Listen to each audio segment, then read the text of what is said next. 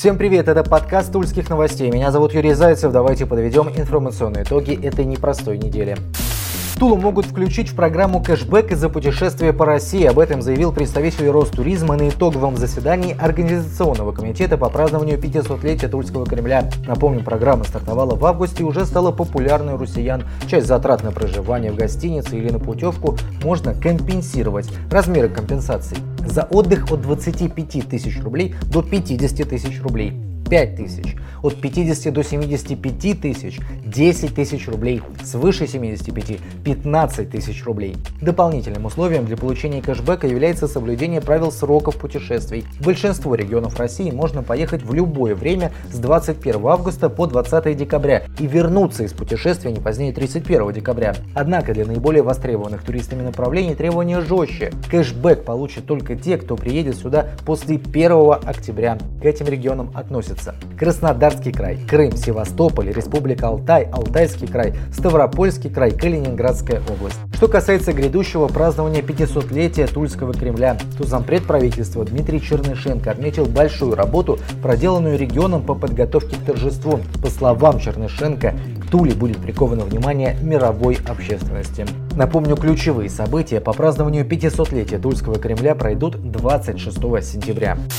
Далее о коронавирусе. Цифры по заболеваемости за сутки максимально стабильны. Они застыли в районе отметки в 30 заражений. Минимальный показатель с начала лета 26 случаев. Он был зафиксирован 27 августа. Отметка в 30 зараженных последний раз была превышена 15 августа. После небольшого двухдневного роста 3 сентября было снова зафиксировано незначительное падение, которое продолжилось 4 числа. 28, 29, 30, 28, 27 заражений. Всего с начала пандемии заразились инфекцией 9368 жителей Тульской области. 329 человек скончались. На этой неделе в регионе был снят ряд ограничений, например, заработали цирки и театры. Продлено действие масочного режима и запрет на проведение массовых мероприятий.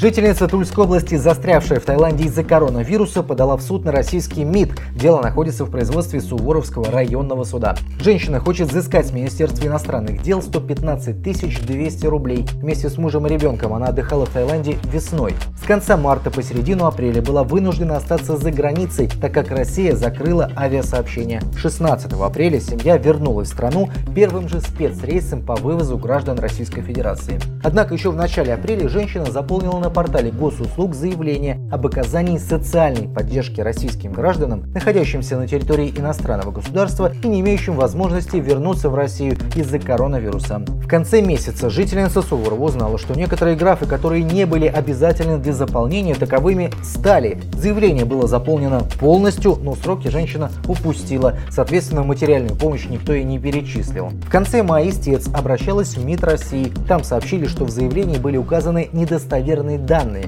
В МВД пояснили, что речь шла о несоответствии номера паспорта. Женщина уверяет, что вносила правильные данные и не согласна с отказом соцподдержки. Иск будет рассмотрен в середине сентября. Темпы роста номинальных денежных доходов россиян в первой половине этого года составили 99,6% к данным за аналогичный период прошлого года. Показатель Тульской области 103,7. Это самая высокая цифра в Центральном федеральном округе. В России Тульский регион занимает 13-ю позицию. В расчете на душу каждого тулика за полгода пришлось по 27 720 рублей в месяц. Это седьмая позиция в ЦФО. Средний душевой показатель доходов по стране 32 251 рубль. Ежемесячные расходы Туликов за тот же период составили 22 288 рублей на жителя. В стране 24 972 рубля. Еще интересные цифры. Продуктов питания тулики покупают на 3-6% больше, чем год назад, но бытовых товаров на 5-8% меньше. У главы администрации Тулы станет меньше заместителей. К слову, не так давно изменилась структура правительства региона, и у губернатора также стало на одного заместителя меньше. Видимо, тренд. Так вот, новую структуру администрации Тулы утвердили депутаты городской думы. В частности, выведены должности заместителя главы по транспорту и дорожному хозяйству, а также заместителей главы администрации по градостроительству и архитектуре. Теперь эти вопросы находятся в ведении первого заместителя главы администрации Юрия Тимонина. Кроме того, в администрации Тулы появилась должность заместителя главы по благоустройству и работе с территориями. Он будет координировать и контролировать деятельность главных территориальных управлений и управлений по благоустройству. Также будет создано контрольное управление, подчиняемое главе администрации Дмитрию Миляеву. Компетенция – контроль в сфере закупок товаров, работ и услуг для обеспечения муниципальных нужд, внутренний финансовый контроль закупок, а также контроль за исполнением поручений по итогам совещаний главы администрации города. Отдел административно-хозяйственной работы переименован в протокольный отдел и в него включили секретариат. Из структуры управления по местному самоуправлению и молодежной политике выведен отдел по молодежной политике. Вместо него создано управление по семейной и молодежной политике и работе с отдельными категориями населения. Отмечено, что изменения в структуре администрации не потребуют увеличения штата.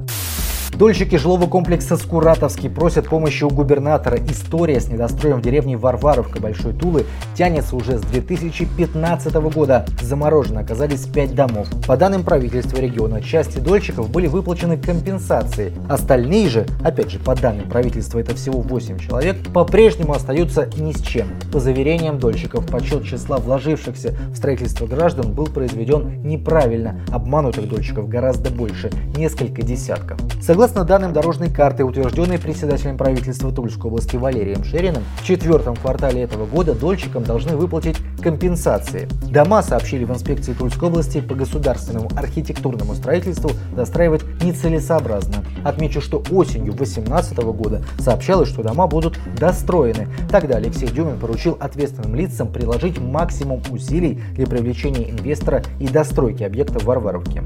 Дольщики заявили, что в инспекции по Архстройнадзору им обещали решить проблему лично руководитель Павел Мусиенко. Затем, говорят улики, инспекция переложила с себя всю ответственность. Дольщики хотят достроить свои дома. Им предложили создать кооператив и вложить собственные средства. В случае выплаты компенсации люди рискуют получить копейки. Недострой вместе с землей оценивают в крайне небольшую сумму. Отметим, что дело о банкротстве фирмы-застройщика «Строй Сервис Проект» находится в арбитражном суде уже три с половиной года. История крайне непростая и откровенно мутная. Люди просят губернатора Алексея Дюмина лично вмешаться в ситуацию.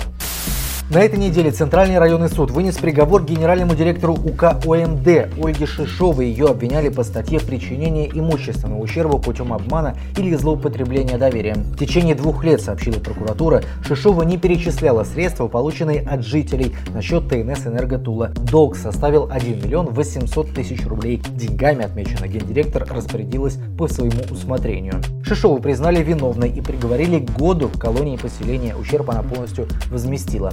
В 2018 году Шишова уже была осуждена по той же самой статье. Тогда указ одолжала деньги Тулы теплосети. Речь шла о сумме в 20,5 миллионов рублей. Ущерб Шишова возместила и отделалась штрафом в размере 350 тысяч рублей. Тульский арсенал активизировался на трансферном рынке, по крайней мере такой вывод можно сделать исходя из сообщений СМИ. Официально новичков за последнюю неделю нет. Итак, какие слухи? Во-первых, арсенал может покинуть Даниил Лисовой, полузащитник, которого в этом году выкупили у Зенита за 600 тысяч евро. Интересен Динамо, называется сумма уже в 2 миллиона евро. Кто заменит Лисового? Есть вариант с Антоном Зиньковским, который в настоящее время выступает в ФНЛ за крылья Советов. К слову, один из лучших бомбардиров текущего первенства. В прошлом сезоне в РПЛ Заньковский забил 4 мяча и отдал 6 голевых передач. Могут, если верить слухам, Арсенал пополнить и два игрока Спартака, атакующий полузащитник Максим Глушенков и защитник Николай Рассказов, последний, кстати, воспитанник Ефремовской школы «Меч». И еще из новостей футбола не утихают страсти по поводу игры Арсенала и Спартака. Встреча, напомню, закончилась победой москвичей со счетом 2-1, а удаление в матче заработал Даниил Лесовой. Вторую желтую карточку от арбитра Алексея Матюнина он получил за недисциплинированное поведение. Поводом для эмоций Лесового стал эпизод с неназначением углового